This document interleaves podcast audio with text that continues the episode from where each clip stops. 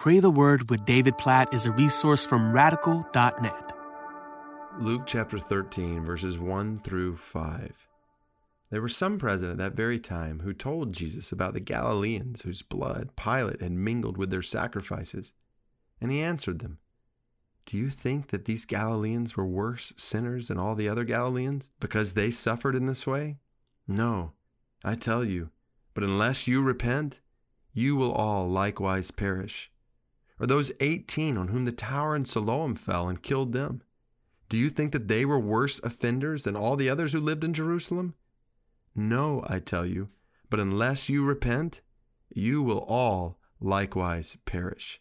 Oh, there's so much in this short passage, but to summarize it, you have people who are asking Jesus about basically an instance of moral evil and an instance of natural evil. This instance of moral evil, the Galileans whose blood Pilate had mingled with their sacrifices. So basically, people who were offering sacrifices and were suddenly killed, basically massacred. And then the second instance is a tower in Siloam falling all of a sudden and killing 18 people. So that would be natural evil, just something happening, not necessarily because like someone was massacring in the first group, but here in the second group, just a situation where a tower suddenly fell and killed 18 people. And you have these people coming to Jesus basically asking him like were these people worse than others?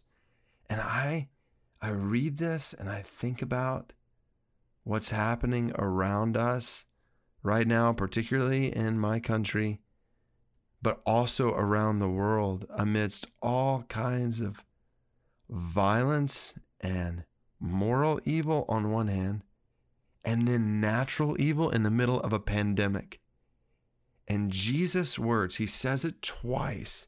He says, as you think about these things, like don't try to determine like who's a worse sinner. That's what he's telling these crowds who are asking about this. Like that's not the point. The point is unless you repent, you will all likewise perish. He says that twice. Unless you repent, you will all likewise perish. Like moral evil, natural evil are reminders that we are all one day going to die.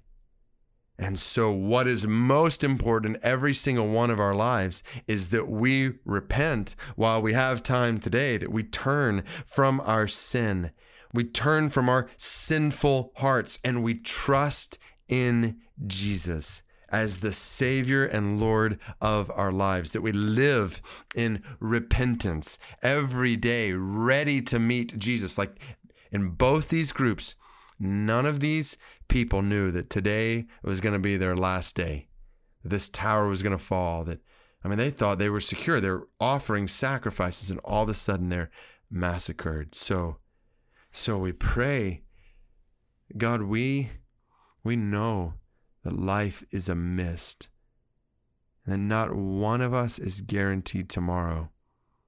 This pandemic has certainly reminded us of this that not one of us is immune to sickness and death.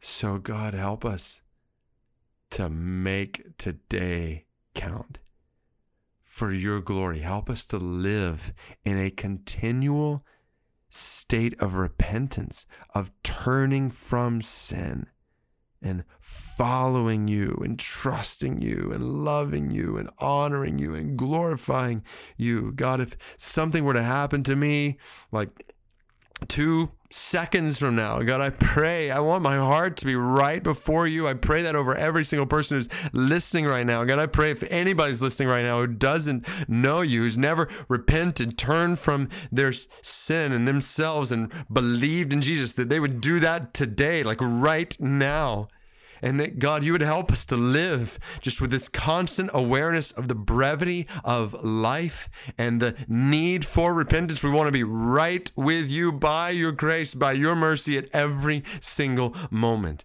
And we want to live with urgency to make the good news, the gospel of repentance and belief in Jesus known all around us. So, God, we pray for that kind of urgency as we live in a world of moral evil and natural evil. God, we pray that you would use our lives to lead other people to repent, to trust in you. Help us to proclaim the gospel of repentance today in our lives. God, please help us not to lose sight of the brevity of life or the urgency of eternity.